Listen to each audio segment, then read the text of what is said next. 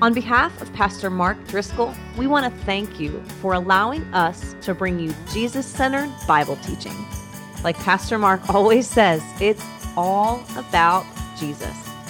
To get all of Pastor Mark's sermons, blogs, books, and other content, please visit us at markdriscoll.org. There you can also sign up to receive additional free content from Pastor Mark and support this ministry with a gift of any amount. Thank you. We are here on the shores of the Sea of Galilee. This was a region in which much of Jesus' early ministry occurred. Uh, Luke is one of the most chronological, perhaps the most chronological Gospels telling the story of Jesus in historical order. And he actually reveals to us that the first portion of Jesus' ministry was in and around Galilee, in the region of Galilee. Uh, the book of Luke actually breaks down at chapter 9, verse 51, where it says that he set his face toward Jerusalem. That's the geographic breakdown of the book of Luke. And so, up until that point, the first portion of Jesus' ministry would have been in the region of Galilee, and then he began his journey toward Jerusalem, ultimately his crucifixion, and the book then transitions at chapter 9, verse 51 into Jesus' journey and ultimate death, burial, resurrection in Jerusalem, where we will be heading as soon as we are done here this morning. Um, what's interesting as well is that most of Jesus' disciples came from this particular region of Galilee. If I'm not mistaken, perhaps all but Judas Iscariot came from this general region. Uh, not surprisingly, it was filled with small towns that were essentially villages for fishing and for farming. Uh, Peter lived not far from here, as well as Andrew, James, John, Matthew. Others either lived or resided at certain points in the ministry of Jesus in this region and area of Galilee. Uh, the towns and villages surrounding us were actually quite small 50 to 100 people, as we've seen some of the archaeological digs and investigations. So you're looking at 10, 12, 15 families perhaps constituting a city or a village. Uh, we know as well that 19 of Jesus' 32 parables were spoken and taught in the region of Galilee. And as we look around at the panoramic scenery, it's not surprising that he used a lot of imagery from fishing and farming. That would have absolutely been consistent with the landscape here and upwards behind us over the hill. Uh, what's interesting as well is some of the details about the Sea of Galilee. I don't know about you. When I first heard of the Sea of Galilee in the scriptures, I did not imagine anything of this scope or magnitude. You're looking at 12 miles across the lake, six miles across the lake, 200 feet deep at its greatest depth. And we are told from the locals that the lake actually was much larger. The shore would have extended up some additional 40 yards even last year. And in the days of Jesus, if you can see into the distance, there would have been uh, beaches and shores up the hillside. And with this being a primary source of water, it has been depleted over the years. So, as magnificent and large as the Sea of Galilee is, uh, remember that in the days of Jesus, it was actually much larger. As you read the scriptures, you'll hear this referred to in a variety of ways. In the Old Testament, you'll hear it called Kinnereth. Uh, in the New Testament, it'll be referred to as uh, the Sea of Tiberias, the Sea of Gennesaret, or the Sea of Chinneroth. Part of that is because the lake is so large that there are multiple villages and towns that existed in the days of Jesus surrounding the lake, and so the locals would name it after themselves. So over in Tiberias, you would call it the Sea of Tiberias. Uh, likewise, uh, if you were in Chinneroth, you would call it the Sea of Chinneroth. So it would be named by the locals contingent upon their village, and they sort of titled the lake after their locale. Now, one thing that is interesting as well before we launch into Luke chapter 8 is that uh, though it is calm at present, for those of us who have been out on the lake in the evening time, as we did last night, uh, the wind really does pick up, and it still does to this day uh, between 3 and 4 and maybe 6 and 7 p.m., the, the winds really pick up and it can become quite treacherous on the lake. And so the locals and the fishermen know uh, to be very careful during those hours because if you get trapped in the middle of this lake during the moments of high seas and high winds, your life is in very severe jeopardy. And that leads us to Luke chapter 8. Uh, I will read it to you and we will then pray. Luke chapter 8, verse 22. One day he, that is Jesus, got into a boat with his disciples, and he said to them, Let us go across to the other side of the lake. Isn't it amazing you read that? And you think 13 men in a boat, perhaps six oars, and they're going to go for a nice row. Well, this is the nice row. This is quite an event. For Jesus to request this, it's a big commitment on behalf of his disciples who are weary and exhausted after a long day of ministry to jump in the boat, to grab the oars, and to make this journey. So they set out, and as they sailed, he fell asleep. And a windstorm came down on the lake, and they were filling with water, and they were in danger. And they went and woke him, saying, Master, Master, we are perishing. And he awoke and rebuked the wind and the raging waves, and they ceased, and there was calm. He said to them, Where is your faith? And they were afraid, and they marveled, saying to one another, Who then is this that he commands even winds and water, and they obey him? Let us pray. Father God, I do thank you that we have an opportunity to be on the shores of the Sea of Galilee on this, a Sunday, the resurrection day of Jesus Christ. And God, we thank you for the opportunity to open the scriptures and see the place where the events that are recorded faithfully and perfectly transpired. It is our request, Lord God, as we open the Word of God, that we would not be focused primarily on the lake or the storm, but on the one who calmed them. May we learn about Jesus. May we learn about his humanity in his exhaustion and his divinity in commanding the wind and the waves to obey him. And so, God, as we open your word, we ask that the Holy Spirit, who has inspired the scriptures to be written, would come to illuminate our understanding of them so that we might learn to love, appreciate, worship, and serve and enjoy Jesus, in whose name we pray. Amen. You good? All right. Now, what is interesting is that preceding what we just read in Luke chapter 8 is that Jesus had been doing a lot of preaching, teaching, healing. We are told in the section of Luke chapter 8 that precedes the portion we just read that large crowds and multitudes were coming to hear Jesus. And let me just say that this would have been very unusual. The town he grew up in, Nazareth, was 50, perhaps 100 people. Our guide was gracious enough to inform us that most, if not all, of the women who lived therein would have been illiterate, that the men uh, generally were illiterate, that perhaps only a handful of men, five or so, would have been literate. And so, for Jesus to be literate growing up in a small town as a carpenter's son would have been unusual. For him to be such a learned man and a good teacher that they were amazed at his insights earlier in Luke as he went to the temple and dialogued with the scholars of the Old Testament scriptures, and that he would have been qualified, competent enough to be called a rabbi. That's very unusual for a man from such a humble beginning.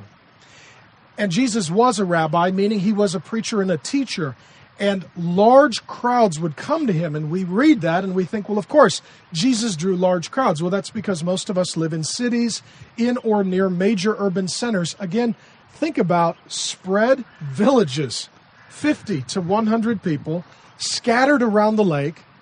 For Jesus to amass audiences of thousands was an extraordinary event. And for them to walk in the heat, for them to come to places and hear him preach and teach was very, very unusual. Well, we are told that the result was Jesus was exhausted. That's what Luke tells us in chapter 8, beginning in verse 22, that he was tired, that he was weary. And I am exhausted and I am weary driving around in a bus to see where Jesus walked. I don't know about you. I couldn't imagine walking. I mean, you hear that Jesus went from this town to this town, and then you realize that that's a few days' walk. And you read that Jesus wanted to be alone and there was a multitude, so he climbed up a hill. And then you look at Mount Hermon, that's 6,000 feet at its peak, and you realize he really wanted some silence and solitude. And the reason that he was left alone is no one else was willing or able to make that kind of journey. Uh, Jesus was in extraordinary shape, unbelievable shape. Uh, it has been upwards of 100 degrees with almost 100% humidity in our time here.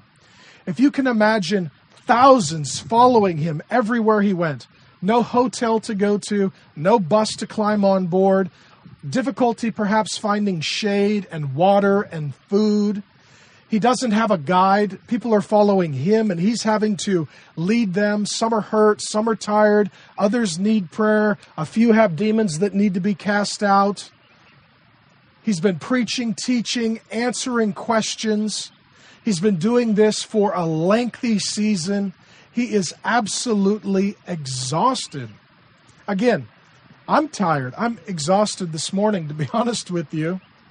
And I woke up and I prayed. I said, Lord, how will I do it? And then I remembered I have to preach on Jesus' ministry being extraordinarily more difficult than anything we've endured. And that does help us to appreciate what we read in Luke 8 that the crowds were coming to him, they were pressing in upon him. And I'll tell you this Jesus was fully God, fully man. And what can happen is sometimes we see Jesus almost as if he's Superman that, yeah, outwardly he looks like a humble Galilean peasant, a carpenter, and a rabbi, but under his cloak he would have worn you know, a red S on his chest for Savior, and that he was indestructible and indef- I can't even say the word. He was unable to be fatigued. And the result is that sometimes we don't fully appreciate the humanity of Jesus. Philippians 2 5 through 11 says that he came humbly, that he set aside the continual use of his divine attributes, that God became a man to reconcile men and women to God, and he did so humbly as our priest, as our intercessor, as our advocate. That's why Hebrews says that we do not have a high priest who is unable to sympathize with us in our weakness, but he has been through what we have been through. He understands what we are enduring. And so he was absolutely fatigued, exhausted. And I can tell you as a pastor with a ministry that is far less demanding than Jesus, it does get exhausting. There is a limit to the number of hours you can work. There is a limit to how far you can press yourself. There is a limit to, even though you love people, how many you can serve continually. Um, I, I'm here right now, to be honest with you, with an ulcer that I've been enjoying for about a month or so just from overwork and pressure and requirements of ministry. And that's with all the advent of modern technology. That's with the support of a wife and a family and a staff. I can't even imagine the pressure of the ministry of Jesus. There was no one that drew the crowds that he did.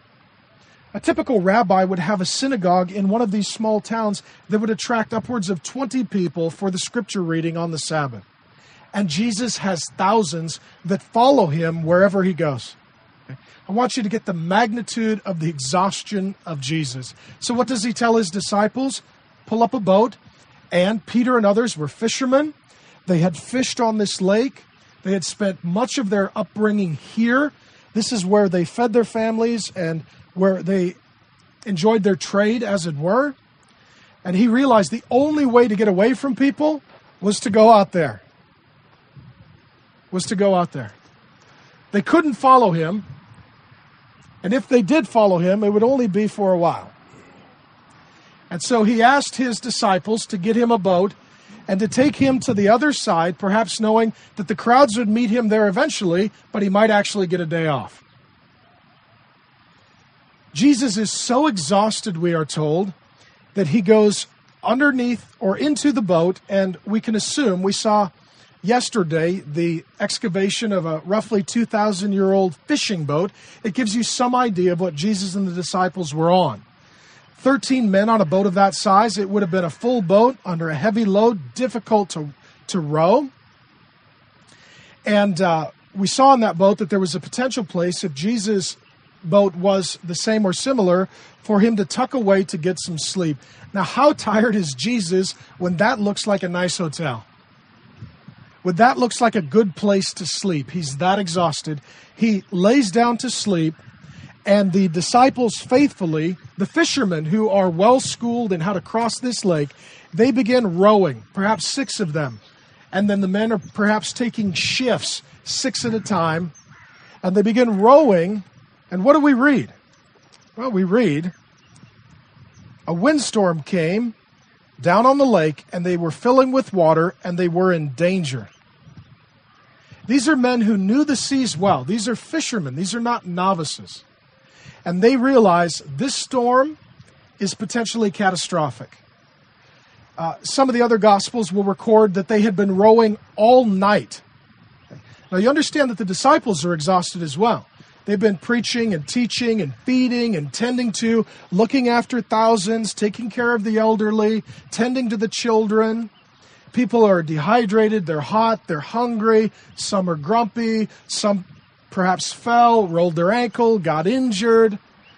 There's pregnant women to tend to, there's conflict to mediate. The disciples are equally exhausted.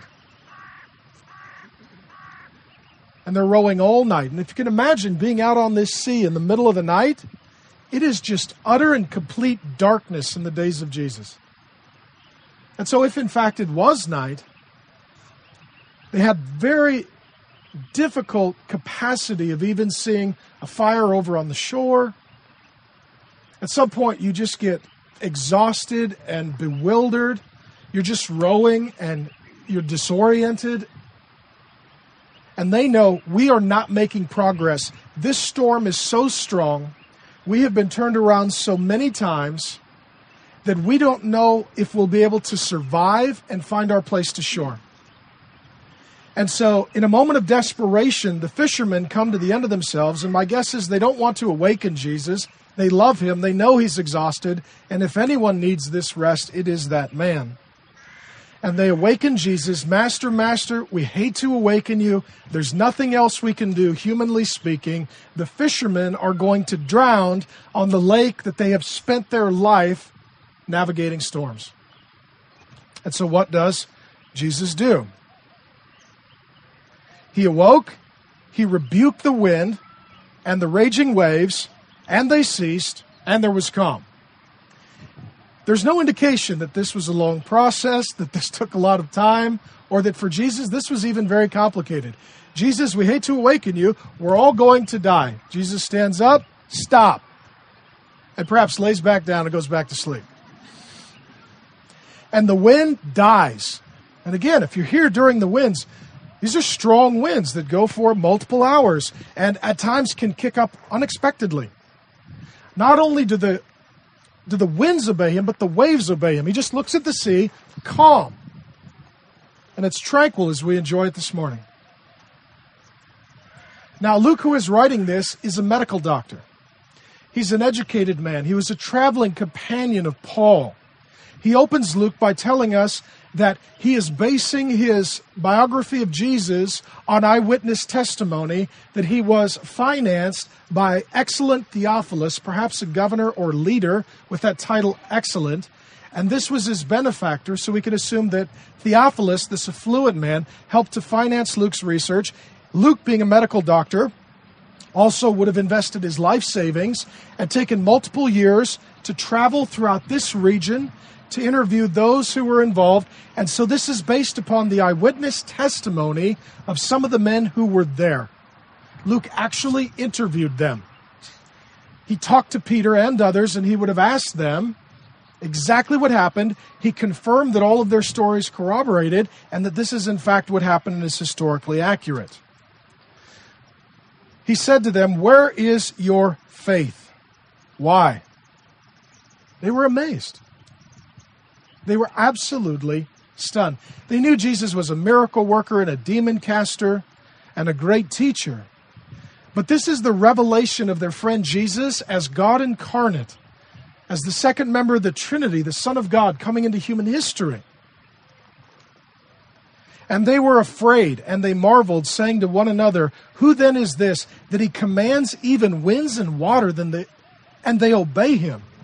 The disciples are bewildered. Who is this Jesus? We thought he was a holy man, a rabbi, perhaps a prophet like many do today. He's a good man and a moral teacher and a wonderful example, and maybe had a, bit of supernatural capacity, but this far exceeds anything we had previously ascertained about this man, Jesus. Who is he? It's a great question. It's a great question. And it reveals the divinity of Jesus. It reveals the divinity of Jesus. And here we see the divinity and humanity of Jesus coming together. The humanity, he is fully man, he is completely exhausted. He's fully God, and the wind and the waves obey him.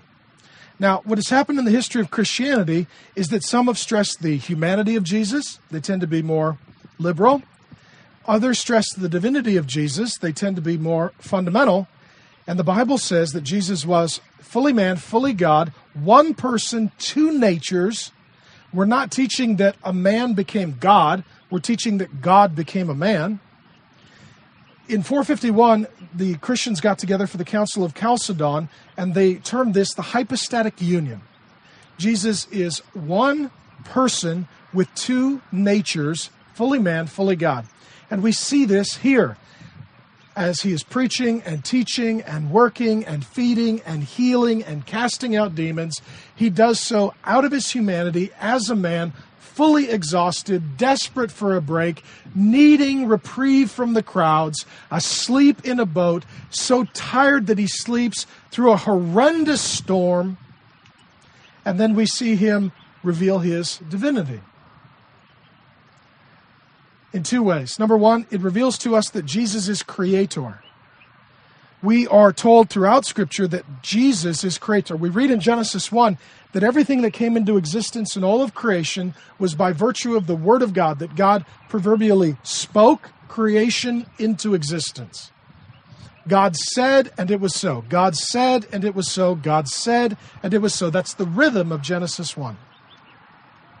We then read in places like John 1 3 of Jesus, all things were made through him. And Colossians 1 16, by him all things were created. And so God spoke creation into existence, and Jesus is that God who spoke creation into existence. This explains why the wind and the waves obeyed his voice. This is the voice they had heard previously at creation. It was the word of God, it was the declaration of God in Genesis 1 that caused all that is to come into existence out of nothing, what the theologians will call ex nihilo. It says it this way in Hebrews 11 out of nothing, everything was made. God didn't start with matter, God started himself existing eternally, and he created time, space, and matter. He spoke the world and the wind and the waves into existence and his name is Jesus Christ. And so when he then enters into his creation, adds to his divinity humanity, to quote the church father Augustine, he stands up and speaks, and creation obeys him because he is the author of creation. The same one who spoke this world into existence just gave it a command to obey him. And does it? Absolutely. And the disciples, in seeing this, they recognize this is God. This is God among us. Only God has authority to command the wind and the waves. And these were men who were learned in Scripture, and they would have taken note of many Scriptures due to the heat and the time. I won't read them all, but 65, the Psalms speak frequently of God's voice being the only one that can still the waves and the waters. Psalm 65 7, Psalm 89 9, Psalm 106, verses 7 through 9, and Psalm 107, verses 23 through 29. I'll read one for you as well Psalm 89 9. You, speaking of God, rule the raging of the sea. When its waves rise, you still them. I'll read it again. You rule the raging of the sea. When its waves rise, you still them. These men were familiar with the Psalms, this and others, where it says that the wind and the waves are under the jurisdiction of the God who created the heavens and the earth. And this Jesus who has come is creator God and sovereign, ruling, reigning God to the degree that the wind and the waves obey him. That being said, we're here to worship Jesus, to acknowledge that our Creator is also our Redeemer and our Sustainer. He's our Savior. His name is Jesus. And that our life is much like that occasion recorded in Luke 8. We are living our life, we are exhausted, we are weary. Crisis comes out of nowhere, and it is good for us to always do as they did and go find the Master. To go to Jesus in prayer, to go to Jesus in Scripture, to go to Jesus in song, to go to Jesus requesting help. And they did the absolutely only thing that they could do. And what is interesting is that they didn't go to Jesus until they had exhausted all of their own efforts. And so many of us live so much of our lives in that same trap. Out of nowhere comes a great storm. We work ourselves until the point of being at the end. And then in desperation, we call out to Jesus. He comes to help, to serve, to be with us. And friends, I would just encourage you, it's not something I've practiced well, but we should go to Jesus first. And we should ask the one who created the world and rules the world to help us as his servants in it. So, Father God, we thank you for the scriptures.